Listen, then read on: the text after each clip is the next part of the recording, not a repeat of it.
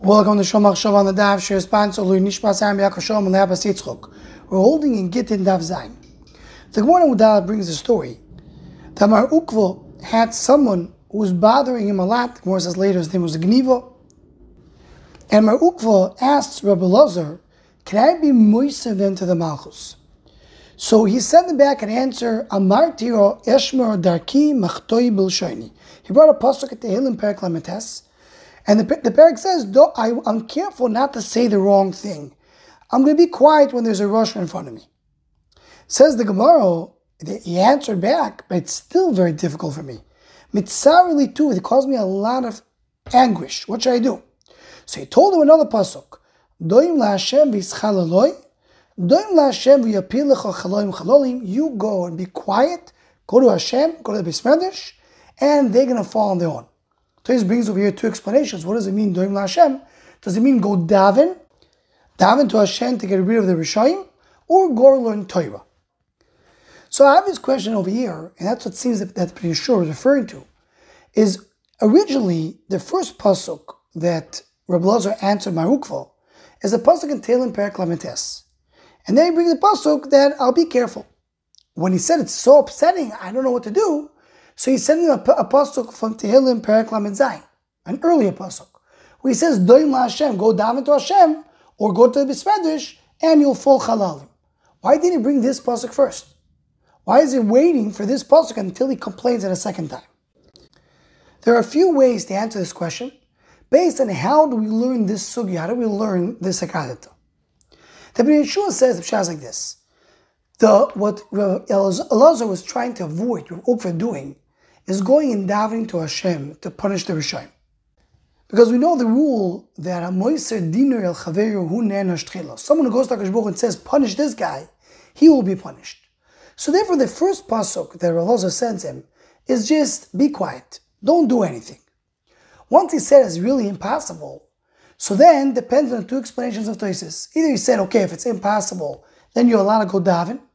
Or tells them, still don't go daven, go learn. I'm coming to tell you that even when things are really bad, you don't daven to Hashem to punish the Rishayim, just go learn the Bismedish and it will come on its own. And that's a two-stage process over here. Stage one, don't do anything. Stage two, either you could daven or the, the, the maximum you can do is go learn. The Shoel Umeishiv, in his Sefer Divrei Shol, he comes and says another mahalach in the sugya. He says like this: There is ways that Kushbul can help a person. Some ways are hanhogo tivis, meaning natural ways, and sometimes there's hanhogo nisis, a miraculous way, things that happen through a miracle, a supernatural way. Says the Divrei Shol, the first stage a person should always try to do is not to use anything which is a miracle. You should use derech hateva, natural ways. And that's where Abloza tells Mar Ukvo, just be silent and hopefully naturally the Rishayim will go away. Once Mar Ukva says, I can't do it and I'm just causing me so, so much suffering, so then he says, now you can go and rely on the hanhogo nisis, on the miracle. Either go daven to Hashem or learn Torah, and that will cause the Rishayim to go away, not in a natural way, but in a miraculous way. So that's why stage one, he brought in the pasuk that says, just be quiet. Stage two, he told him you could do something which is really using ways that are beyond nature. But there's another way to explain this sugya. There's a Gevaldik way that the Meor Einayim brings in the name of the Baal Shem Tov. And he says like this, when a person has sorrows that happen to him, the sorrows that happen to him are not something that are just this human being is doing something bad. We believe that everything that happens to a person is because there is something coming from above, from Shemayim, to punish him. The Gemara in Chulin tells us a person doesn't hurt his small finger if he wasn't nigzar there in Shemayim. So when a person is suffering and he has punishments, that means there is dinim, there's judgment coming from above, that he needs to get punished for things that he did wrong. And that's what the Baal Shem explains in the Sugya, that that's what Mar Ukva was told to do. Go to Beis Medrash, go to learn Torah or to daven, and elevate yourself to a place which is so high, where there's no dinim over there, where there's no bad influences.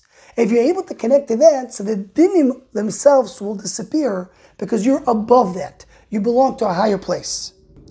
According to this, the Mahalach of the Sugya makes a lot of sense. The first answer that Rav Elazar told Mar Ukvo is just be silent. You know, there's sorrows that are happening, be silent, and hopefully it's going to go over. It's going to be, it's going to pass on like any sorrow that person has. Once Mar Ukva said that it's impossible, he can't carry it anymore, he says, I'm going to give you a way to overcome the tsaras by going to the highest place in Shamayim. And from there to be able to overcome the midas adin that's on you, and whatever is coming to you bad in the world will be automatically gone. So we learned the three ways to explain the sugya. The Pnei that says that he was trying to avoid a person davening for someone else to get punished. The Divrei Shol that he was trying to avoid using miraculous way. And the Meor Einayim the going to Bismedrish is taking the dinim from the Shairish, which is only a, a thing a person does on a second stage. Anyone who wants to join the Shomachshova email list to WhatsApp group, please email shomachshova at gmail.com.